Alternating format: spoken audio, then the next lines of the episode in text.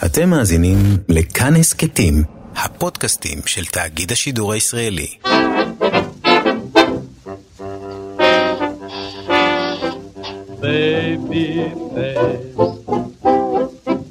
לאחר מלחמת העולם השנייה ולקראת הקמת מדינת ישראל, התגייסו כוחות רבים בקרב הקהילה היהודית באמריקה לטובת סיוע ליישוב העברי בארץ ישראל. המפעל הגדול ביותר והעיקרי ביותר לגיוס כספים מהדודים באמריקה היה המגבית היהודית המאוחדת, אחד ממפעלי ההתרמה האדירים בעולם כולו. במשך 60 שנה גייסה המגבית כספים למען מטרות ציוניות ויהודיות, ויום לאחר שהוקמה המדינה, יצאה גולדה מאיר בשליחות היישוב. זו הייתה הפעם השנייה של גולדה אל הכיס האמריקאי. בינואר של אותה השנה היא גייסה מהיהודים שם כ-50 מיליון דולר. הפעם היא באה לבקש כסף למימון כלי נשק למלחמת העצמאות.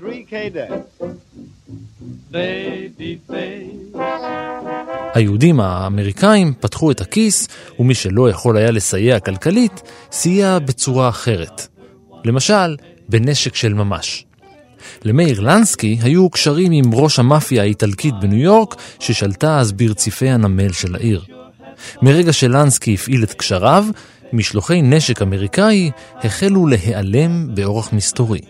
הם נפלו למים בטעות, הם הוטענו על אוניות לא נכונות, הם נעלמו בכל מיני תירוצים, הוסלקו, הוברחו, הוגנבו, ועשו את כל הדרך עד לחופה של ישראל הצעירה.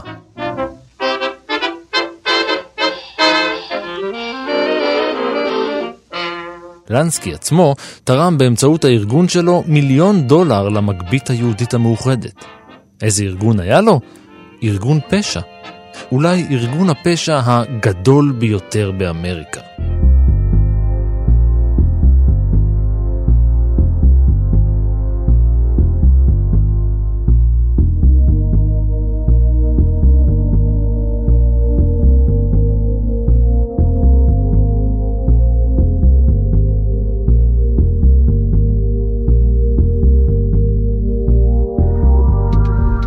היי, אני רן מנהר ואתם על מנהר הזמן. מדי פרק אנחנו מספרים לכם על מקרה שקרה בעבר מזווית שכנראה עוד לא הכרתם. הפעם אנחנו חוזרים אל כנופיות ניו יורק של הפשע המאורגן בימי השפל הכלכלי הגדול, כדי להיזכר במנהל החשבונות היהודי של המאפיה, שניסה להשתקע בהרצליה. אנחנו מתחילים ברוסיה.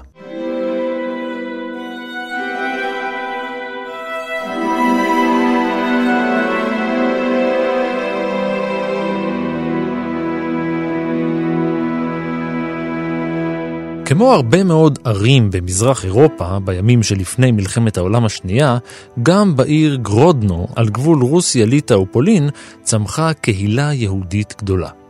בסוף המאה ה-19 חיו בה כ-50 אלף איש, חצי מתוכם היו יהודים. קצת יותר מאלף שנה אחרי שנוסדה העיר, ב-4 ביולי 1902, נולד בה מאיר סוחובלנסקי. משפחת סוחובלנסקי הייתה משפחה פולנית, אבל כיוון שהייתה גם משפחה יהודית, גם היא סבלה קשות מהפוגרומים האנטישמיים. זה מה שמעודד מצד אחד את ההגירה לאמריקה, ומצד שני את הציונות. זהו דוקטור דוד גורביץ', מחבר הספרים gangster chic והגנגסטר הפוסט-מודרני. חוקר ספרות ותרבות, מרצה בבית הספר לתקשורת, המכללה למינהל.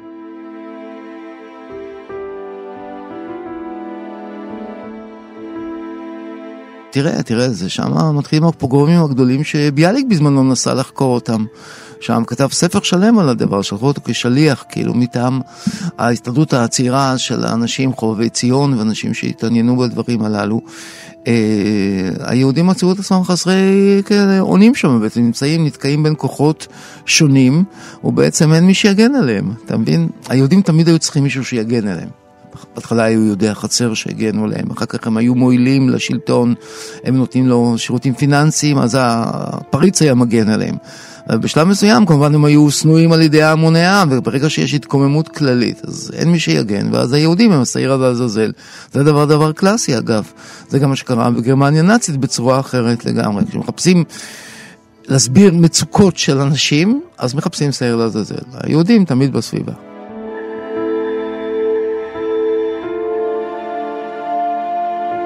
בצורה הזאת החיים לא יכולים להימשך, ולכן בשנת 1909 יצא מקס סוחובלנסקי, אבי המשפחה, לאמריקה, על מנת לבדוק מה קורה בצד השני של העולם הנאור. הוא לא חזר אף פעם. במקום זאת, בשנת 1911 יצאו אחריו מאיר, אחיו יעקב ואימם יטה. כולם התאחדו בניו יורק והשתכנו ב-Lower East Side במנהטן.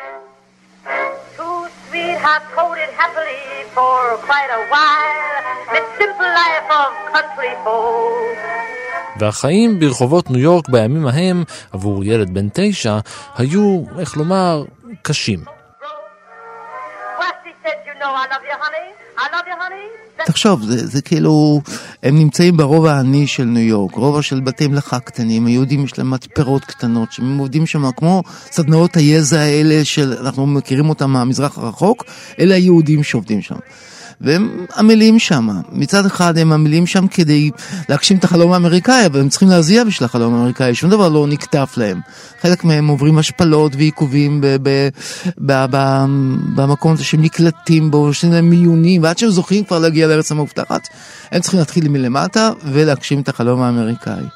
עכשיו, למהגרים זה קשה יותר מצד אחד, אבל המהגרים גם רעבים יותר מצד שני. בשביל זה הם הגיעו לכאן. אז מגיעים היהודים, ומגיעים האירים באותה תקופה, ומגיעים האיטלקים, וכולם פחות או יותר באותו אזור אה, של שוליים, וכולם נלחמים על הישרדות. ואז יש לך הישרדות בתוך הרחוב. תחשוב על עגלות, תחשוב על רוכלים, תחשוב על גנבים קטנים, תחשוב על כנופיות, תחשוב על המשפחות שיש להם הרבה מאוד uh, ילדים, שמצד אחד עוד חיים חיים מסורתיים, אבל צעירים כבר לא כך מחוברים לדת ולמסורת, והם מחפשים את הכוח, את העוצמה, את, ה, את היופי ואת ה, את הנעיים המבריקות של הגנגסטרים שמסתובבים שם, המכוניות המפוארות. תחשוב על הסרט, uh, היו זמנים באמריקה, זה סרט נהדר. למה אני מזכיר אותו? כי הוא עוסק בדיוק ביהודים. שבאים לשם כדי בעצם לכבוש את העולם היהודים באופן מיוחד, אה, פונים עורף בעצם לשבט של עצמם ורוצים להיות אמריקאים לכל דבר. וכשזה לא הולך בטוב, כי זה לא הולך בטוב, הם לא באים לבוסטון ולקיימברידג' ולאוקספורד ולא באים להרווארד ולא באים, הם לא באו במייפלאואר, אתה מבין? הם, הם אנשים שאין להם, אתה מבין? אז לוקחים את זה בכוח.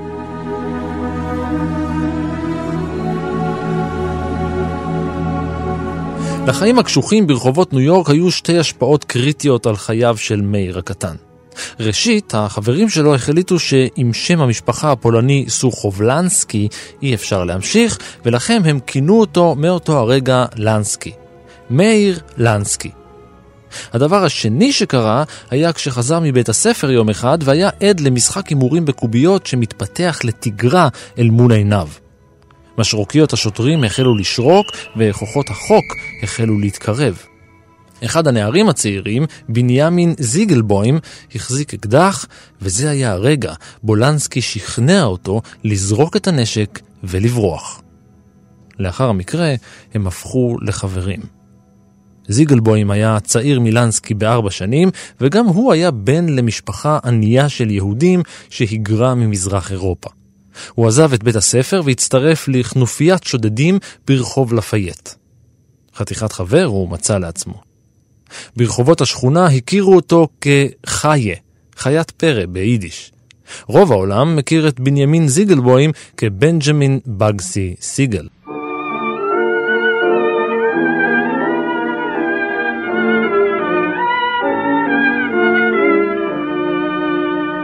אתה שם לב לאן פונים היהודים. זה שני המקומות שהפנטזיה קשורה בהם. כי היהודי לא קשור לשום מקום, שום אה, קרקע לא קשורה אליו, הוא יהודי, תמיד היה יהודי של הרוח. עכשיו, זאת אומרת, של התורה, במקום, במקום המסורתי, של, ה, של המסורת, של בית הכנסת. עכשיו, כבר אין להם בית כנסת, אין מסורת, אבל עדיין היהודי רוצה את הפנטזיה הזאת, הרוחנית שהוא קשור אליה. עכשיו, תראה מה הם עושים באמריקה. הם פונים לשני כיוונים מאוד מאוד מעניינים, ושונים זה מזה, וכמובן גם מחוברים זה. אחד זה הוליווד. היהודים בעצם בוראים את הוליווד כסוג מסוים של פנטזיה אישית. כלומר, הם לא יכלו לחדור לתוך התעשיות הקיימות, בוודאי לא יכלו להיות בתוך הדברים שהם אה, בעצם, אה, בתוך, אתה יודע, בתוך המסורת התרבותית וה, והטכנולוגית של אמריקה. אז הם מחפשים להמציא את החדש. אז הם ממציאים חדש, ממציאים את הוליווד כעולם של פנטזיה של היהודי יכול לדבר עליו, וראשי האולפנים הם כמובן היהודים. ועכשיו הם פונים גם לפשע, ואחר כך הפשע משתף פעולה לעיתים קרובות עם האולפנים גם, כי, כי איפה שיש כוח ואיפה שיש כסף, שם יש פשע. והרעיון הרי של הפשע הוא שבקפיטליזם כל הדרכים כשרות כדי להגיע לפסגה. לבאגסי סיגל היה רישום פלילי כבר מימיו כנער, והוא כלל סעיפים של שוד מזוין, אונס ורצח. כשבגר הוא נודע כאחד הגנגסטרים הידועים ביותר לשמצה והמפחידים ביותר בימיו. אבל כשהיה ילד ונער צעיר, יחד עם לנסקי בן ה-16, השניים ניהלו הימורים בקוביות. אני חושב שהאדם שייסד את לאס וגאס הוא כאילו, כאילו הדרימר, אז הוא רואה פתאום לפניו מדבר והוא אומר בוא נשקיע פה, בוא נבנה פה בתי הימורים. והקזינואים הראשונים הוא, זה, זה היזם שלהם, כן, כאילו כל הדבר הזה. עכשיו הוא מביא שם את, ה, את ההימורים, הוא מביא שם את הכסף ואיתו הוא מביא כמובן את החברים. ומביא כמובן תעשיית השואו ביזנס להופיע שם. אז אתה רואה, זה מתקשר, שואו ביזנס, הוליווד, הימורים, לס וגאס, פשע. ואיפה היהודים? בדיוק שם. ההשפעה של בגסי על לנסקי הייתה עצומה. השניים הפכו לחברים טובים וקרובים למשך כל ימי חייהם, שיתפו פעולה כנערים, וכשבגרו, גם הפשעים והעבירות הקלות התבגרו. הם עברו לפרוץ לרכבי יוקרה, ואז לגנבת רכבים ולמכירה שלהם. יחד הם הקימו את המאפיה של באגס ומאייר, אחת הכנופיות האלימות ביותר בתקופת היובש. חוק היובש אה, נוצר מאיזושהי תפיסה אמריקאית שאמרה, אנחנו באנו להקים פה אוטופיה, לא באנו להקים אה, חבורה של שתיינים וחברה של פריצות וזנות וכל הסלונים האלה, אתה יודע, שהוויסקי נשפך בהם, לא באנו בשביל זה, לא בשביל זה ברחנו מאירופה, לא בשביל זה הגענו להגיע למקום של אוטופיה. אחר כך זה נובע מתפיסה מוסרנית אה, פרוטסטנטית, כן, דווקא לא קתולים, הקתולים הם יותר, אתה יודע, מבינים יותר את החיים, האיטלקים וכולי וכולי, לכן גם האנשים האלה שמבינים את החיים מבינים את הפשע. יש לך, כאילו, אתה רואה את הבראנץ' הזה של האיטלקים, הם לא שם, אבל מי שיוזם את כל הדברים האלה, זה ליגות שונות של נשים ומפלגות שמרניות, שמנסות לייצר איזושהי תחושה של, של תיקון מוסרי שארצות הברית צריכה ללכת אליו, והתיקון הזה שכאילו הולך נגד הטבע האנושי. באופן פרדוקסלי מייצר את הפשע, שאותו הוא אמור למנוע, כאילו, הוא אמור לווסת את זה, ליצור חברה מוסרית יותר, הוא מייצר בעצם חברה שעובדת כל הזמן על הפרת החוק. יש דרישה, יש היצע, זה, זה קפיטליזם. אם אנחנו נמצאים בחברת שוק, ואנחנו נמצאים בחברת שוק, אז ברגע שיש לך דרישה, אז, אז אה, יימצא לזה היצע, ואם לא באופן חוקי, כי אסור באופן חוקי, אז בדלתות המסתובבות האלה והבתים הרגילים והחנויות הרגילות שפתאום הדלת מסתובבת ואתה נכנס לתוך מאורת פריצות, אתה יודע, מין סוג כזה של גן עדן של, של אירוטיקה, של שתייה, של הדוניזם, וזה מתקשר גם לשנות הג'אז, אתה מבין? אז הכל ביחד אומר, ג'אז, סמים, אלכוהול, או אחר כך יקראו לזה rock and roll, אבל אז קראו לזה ג'אז יותר. אתה יודע, to jazz זה, זה לא המילה שאנחנו מכירים, to jazz me, זה, זה כאילו למזמז אותי, זה, זה בא ממקום אירוטי, זה מקום של ריקודים, מקום של, מקום של uh, תרבות שבאה לשים את ההנאה מול אלה שרוצים למנוע את ההנאה, שאוסרים את האיסור על המשקאות החריפים. ואז uh, אנחנו מתחילים לחגוג עם כל החבורות הגדולות, ואנחנו מכירים גם את זה דרך סרטים מפורסמים, למשל שנות ה-20 הסוערות. אנחנו רואים את אה, סרטים כמו אויב הציבור בהמשך, אנשים שכאילו חיים מהוויסקי המוגבל. אנחנו רואים סרטים כמו הבלתי משוחדים, שעוסקים באותה תקופה בשיקגו, אנחנו עוסקים באל קפונה, שאז מתחיל לפרוח בסוף שנות ה-20 אה, בשיקגו, והופך להיות הגנגסטר אחד המפורסמים. ואנחנו נכנסים גם לחבורה היהודית, עכשיו יש פה איטלקים, יש פה יהודים, יש פה אינטרסים, יש לך את הכנופיה של ניו יורק, הכנופיה של בקסי, כנופיות, כנופיות, כנופיות, ולאט לאט נוצר לך סינדיקט שלם של פשע שחי את האמריקה בצורה מקבילה. הכנופיה המאורגנת של לנסקי ובגסי הוקמה כדי להתגונן מהאימה שהטילו הכנופיות האיטלקיות והאיריות בניו יורק. לנסקי היה המוח, סיגל היה הזרוע המבצעת. הם צירפו אליהם את אבנר צווילמן ואחיו, את מוריס סידווירץ, שנודע כסדווי, ואת לואי בוכלטר. בוכלטר, מנהל חשבונות. כנופיית היהודים גייסה לשורותיה צלפים, סיפקה משאיות לסוחרים ולמבריחים שלה, בכל זאת הייתה להם היסטוריה של גנבי רכב, ובשנות ה-20 הם פנו לאפיקים חדשים של פשע. שוד, הימורים לא חוקיים ורצח.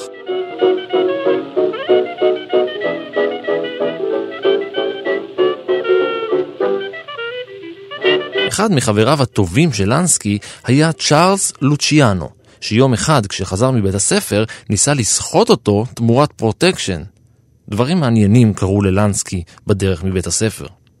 הוא סירב בתוקף לניסיון הסחיטה האלימה, ולוציאנו התרשם כל כך שהשניים הפכו לחברים, ומאוחר יותר, כשגדלו קצת, גם לשותפים.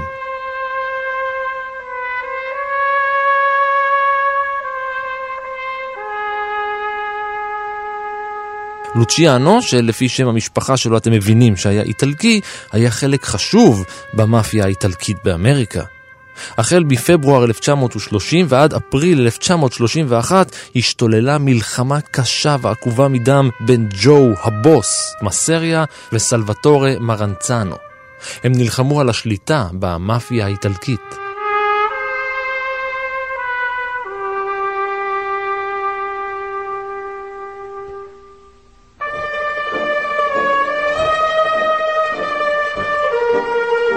מלחמת הקסטלמרים, מלחמת העולם של המאפיה.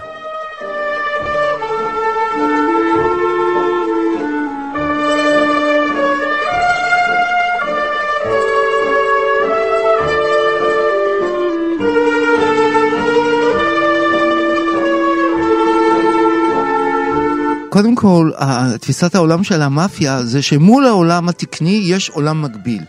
שמצד אחד מקיים קשרים הדוקים עם העולם הרשמי, העולם המכובד, ומצד שני הוא עולם אלים, פראי ובלתי אנושי לחלוטין, שבו רצח הוא בסך הכל משלח יד.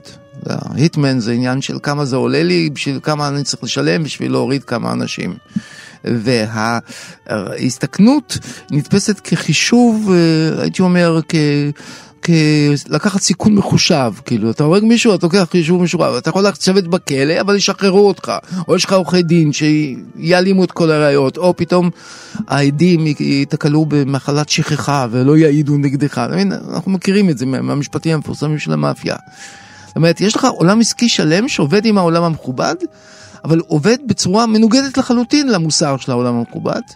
תוך שהעולם המכובד מכיר בעולם הזה. עובדה, שופטים מוכנים להיות משוחדים, פוליטיקאים הם בקשרים חברתיים איתם. רואים את זה בסופרנוס מאוד יפה, כן?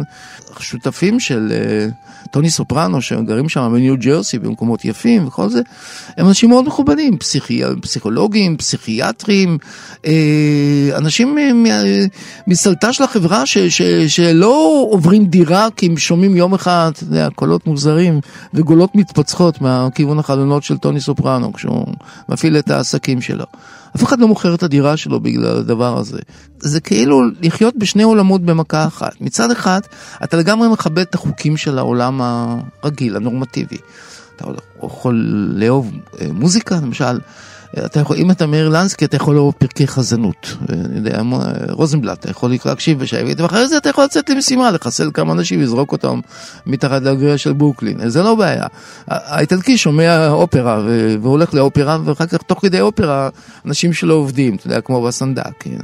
אז הם חיים בעולמות מקבילים, ו... כאילו הם אנשים מתורבתים, אתה מבין? הם, הם מכירים בפסיכואנליזה. אפילו, טוני סופרנו, הם מכירים בבעיות של בין הורים לילדים, זאת אומרת, כוחם איננו בלתי מוגבל, ועדיין, בתחום המצומצם הפנימי שלהם הם האלים, והאלים נלחמים בינם לבין עצמם על שטחי השפעה, על שטחי סחיטה, והכנופיות נלחמות, יותר ממה שהן נלחמות בחוק, שחלקו כבר הוא לצידם, הן נלחמות ביניהן.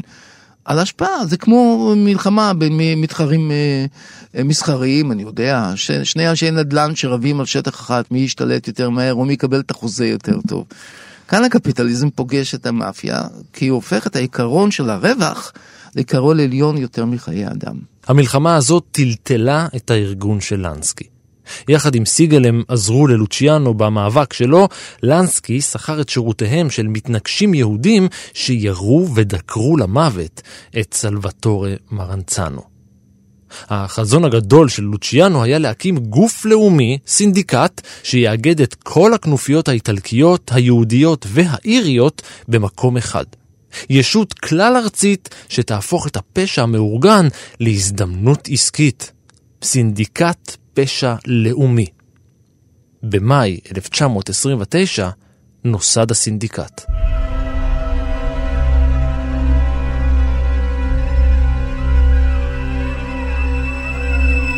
לנסקי ובאגסי זיהו את ההזדמנות החדשה ופעלו להקמת גוף ביצועי של הסינדיקט שיהיה אחראי לכל פעולות האכיפה. זאת אומרת, שירצח עבור כל החברים בסינדיקט.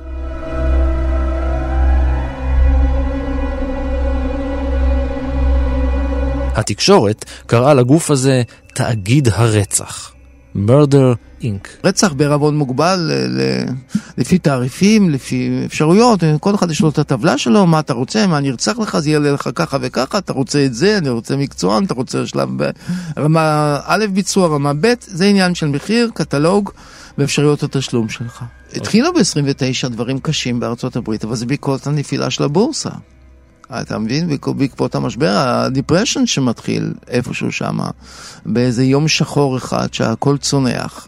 וברגע שהכל צונח, הפשע עוד יותר כאילו הופך להיות ברירת מחדל, כי אנשים פתאום, הם נדחפים אפילו לפשע, אנשים שלא רצו בכלל, בגלל שהם אין להם, הם רעבים. ואדם רעב, אתה לא יכול להגיד לו, תעצור, תהיה מכובד, תחכה להזדמנות שלך. הוא בא לקחת את ההזדמנות עוד קודם לכן. אבל בסופו של דבר נעצר לוציאנו ונכנס לכלא.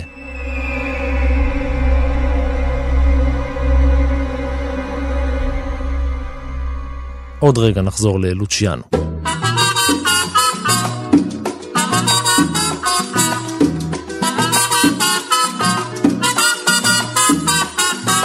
במשך שנים נחשב לנסקי לאחד האנשים החזקים ביותר במדינה וגם מחוצה לה. את הכסף שהרוויח מהפעילות הפושעת שלו הוא השקיע כשפתח בתי הערכה ברחבי ארצות הברית. בשנת 36 הוא הקים מפעלי הימורים מצליחים בפלורידה, בניו אורלינס ובקובה, שם הוא שיחד את השליט הדיקטטור פולחנסיו בטיסטה.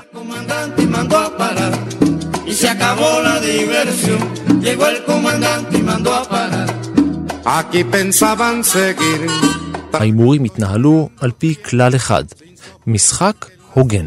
וזה לא במקרה. הניסיון של, ה, של, ה, של המאפיה היא בעצם לומר, אנחנו יותר בטוחים מהחוק. אה, זה גם ישנו בקטע מפורסם אה, של, ה, של אה, הסנדק בהתחלה.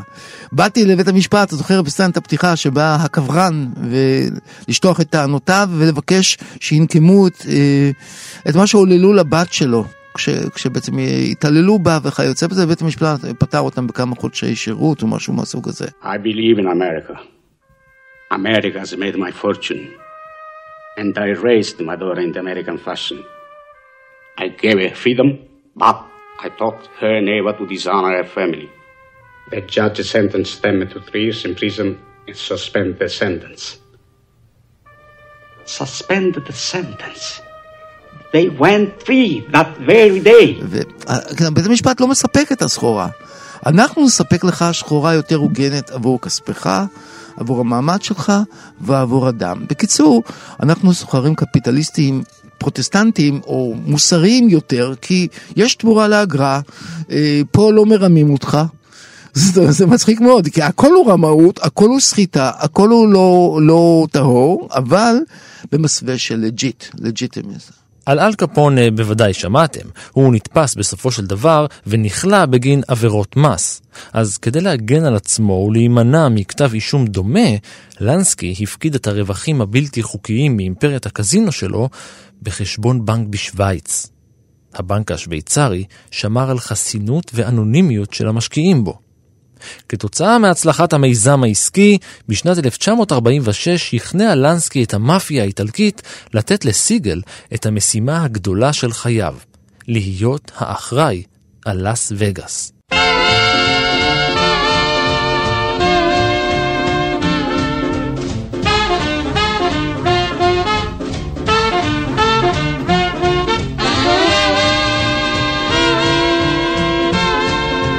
ברגע שהמאפיה משתלטת על הקזינו, והקזינו הוא לב נשמתה של אמריקה, אז הם בתוך נשמתה של אמריקה. הכסף מחבר את האנשים ההגונים עם הפושעים הנוראים ביותר. שני הצדדים שותפים לאותו אתוס.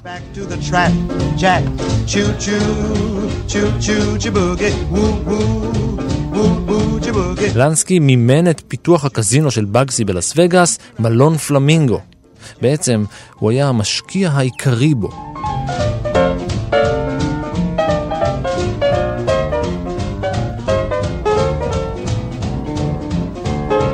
אבל ההקמה, הניהול ובזבוז כספי המשקיעים הובילו את המאפיונרים להתכנסות סודית בה החליטו לחסל את בגסי.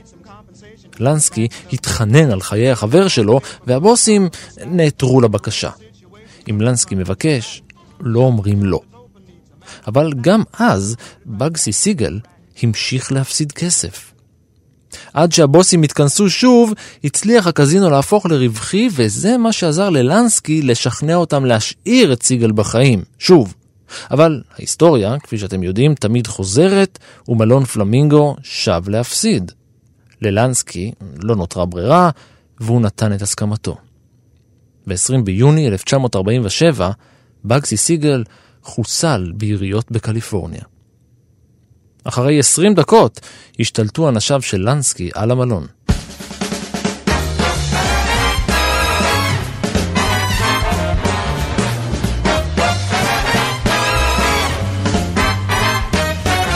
מותו של סיגל סימן את העברת הכוח בווגאס מחמש המשפחות בניו יורק לכנופיה של שיקגו. Another be like heaven. Love can be a joke, but it's worth a gamble. So here I go for broke. שנות ה-40 היו שנים סוערות בעולם המערבי, ובעוד המלחמה משתוללת באירופה ובמזרח הרחוק, לנסקי הצטרף למאמץ המלחמתי וסייע למשרד הביון הימי. באותם הימים הממשל האמריקאי גייס פושעים לסיוע בזיהוי של מסתננים גרמניים דרך הים. על מנת לתת את ברכתו לשיתוף הפעולה, לנסקי דרש את שחרורו של החבר שלו, לוציאנו, מהכלא. בתמורה, המאפיה תפרוס את רשת ההגנה שלה על צי ספינות המלחמה שנבנו במזח בנמל של ניו יורק. והם שלטו ברציפים של ניו יורק, והם יכלו להפעיל את כל התאגיד הזה הגדול, מדובר על 35 אלף נהגי משאיות רק בארצות הברית, פלוס הסברים בנמל ואת כל זה. אה, מנהלים התאגידים האירים, והם נשלטים במידה רבה על ידי, אה, על ידי המאפיה. הסרט חופי הכרך, של, אה, השתתף בו מרלון בראון, אחד מהתפקידים הגדולים שלו, עוסק בדיוק בימים האלה ובשחיתות הזאת, העמוקה הזאת, של בן אדם שמוצא את עצמו כאילו מול הלכלוך ומול האינסופי, אבל מצד שני יש להם סיבה פטריוטית טובה. ורגעים פטריוטיים, כאילו אתה לא בודק בציציות, מה שנקרא. הם רוצים לתת סיוע, בבקשה, קחו לתת סיוע. כמובן, זה הופך אותם גם ליותר לגיטימיים, יותר מכובדים. הם תומכים בעצם במאמץ המלחמתי. זה מזכיר לי שוב את המאפיה היפנית דווקא, את היאקוזה, אתה זוכר שהייתה את רעידת אדמה מפורסמת ב- ביפן, נדמה לי בתחילת שנות ה-80, והם השתתפו בהצלה אנשים. כלומר, אתה יכול לומר שהמאפיה הפכה להיות חלק מהחברה האזרחית, שזה דבר מכובד מאוד.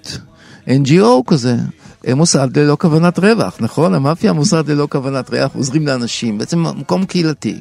משם זה גם, מציציליה, מנאפולי, ממקום שבו האנשים האלה, המאפיונרים הם חלק מהקהילה, והקהילה תומכת בהם, ולכן אי אפשר לתפוס אותם. הם תמיד ימצאו מסתור על ידי הקהילה שעומדת מאחוריהם. זה היה הזמן בו לנסקי התגייס גם לטובת ישראל הצעירה.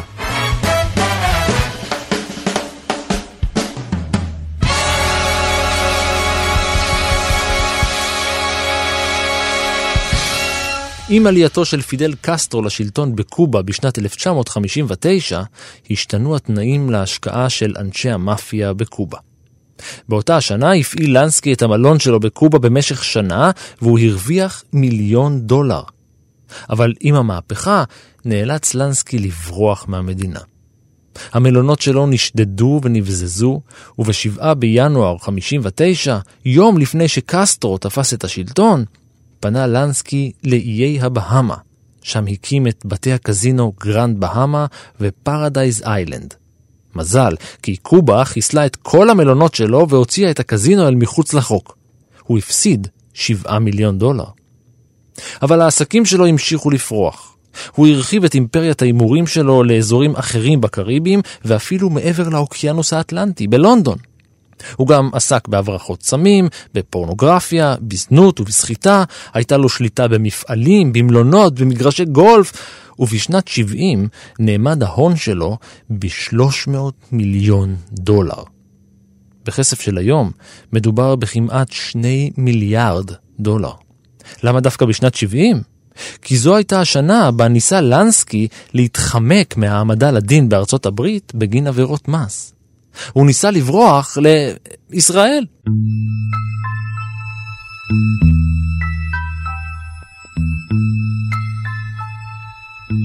הוא עלה על טיסה ויצא לגמלאות בהרצליה פיתוח. מוציא מקלט באגדות, צללים כהים עושים עתת אל תוך הלילה. לאט לאט החלו להגיע אל לנסקי מבקרים מאמריקה. עוד ועוד אנשים שהיו ידועים כחברי מאפיה. בארץ חששו שלנסקי עומד להעביר את מרכז השליטה של הארגון שלו לישראל. הלילה הוא אפל כל כך. בארצות הברית לא רצו לבקש מישראל להסגיר אותו כי העבירות שהואשם בהן לא היו כאלה חמורות. מה גם שהם הניחו שברגע שהוא יהפוך לאזרח ישראל ויעביר אליה את כל ההון שלו, ישראל לא תיתן לו ללכת כל כך מהר.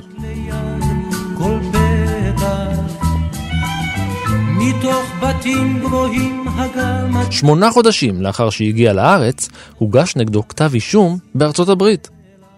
לנסקי הגיש בקשה רשמית להפוך לעולה. אשר תנמלה חוזר לך ברח, חוזר לך ברח הוא קיווה להישאר בארץ במסגרת חוק השבות, אולם משרד הפנים סירב כי הוא בעל עבר פלילי העלול לסכן את שלום הציבור. שומר נפשו נמלט, שומר נפשו תמיד, כי אין בעיר מקלט ואין בה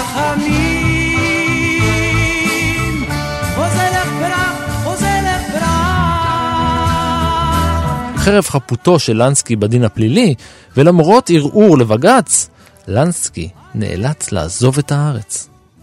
אחרי שנתיים הוא גורש ונאלץ לחזור לאמריקה, שם נעצר ברגע שירד מהמטוס. הוא עמד למשפט מול חבר מושבעים, ובשנת 1973 הוא הורשע בביזוי בית המשפט כיוון שלא הגיע למשפט המקורי, אולם לאחר שערער, ההחלטה התהפכה. הוא זוכה והאישומים נגדו בוטלו בשנת 74, גם אלה בגין העלמות מס. הסיבה הייתה בריאותו הרופפת. הוא מת מסרטן ריאות בשנת 83 במיאמי ביץ', פלורידה, בן 80.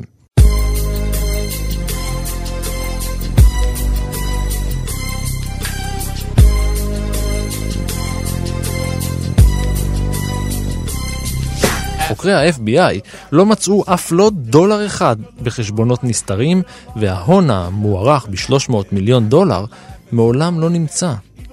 לנסקי לא היה שווה דבר. בוא לא נהפוך את הסיפור ליותר מדי סוחט דמעות. היהודים לא הייתה ברירה, הם באו חסרי קול, הם באו מפוגרומים, הם באו מרקע קשה, משפחות קשות, הם רצו לפרוץ באלימות לתוך הפסגה ולעושר האמריקאי. אבל לא כולם היו כאלה. חלקם הפכו, הלכו לאוניברסיטאות והפכו להיות, ל... הם לא היו באליטה האקדמית של ארה"ב ב-29. ברור שלא יכלו להיות, אבל כבר בשנות ה-50-60 הם היו שם. והם אנשים שנכנסו לשם. אז היהודים פנו שני, לכמה וכמה כיוונים.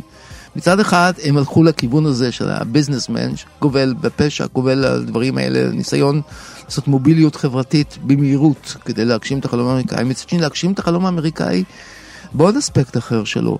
האמריקאים נורא מעריכים השכלה. עכשיו, היהודים תמיד העריכו השכלה, בגלל התורה, בגלל הקשר לספרים, בגלל הקשר לרוחניות של השפה, שאומנם לא הייתה שפה של החיים, אבל הייתה שפה של החגים, של המנהגים, של הבית, של ההורים.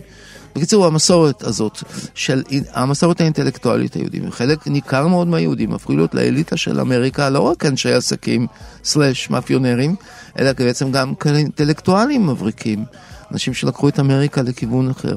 אז בואו נראה שהיהודים, כמו תמיד, הם לקחו את זה לשני הכיוונים המאוד מאוד מאוד אקסטרימיים.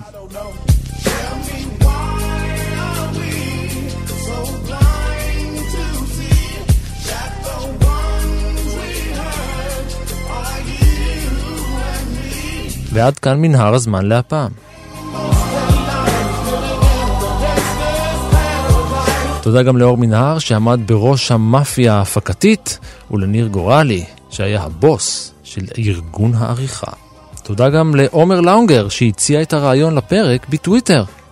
גם אתם מוזמנים להציע רעיונות ברשתות החברתיות, עקבו אחריי בפייסבוק ובטוויטר, שם תוכלו להגיב, להציע רעיונות ובעיקר להתחבר. אני רן מנהר, נשוב וניפגש בפרק הבא. in the kitchen, but I don't know what's cooking. They say I got to learn, but nobody's here to teach me. If they can't understand it, how can they reach me? I guess they can't, I guess they won't, I guess they front. That's why I know my life is out of luck, fool.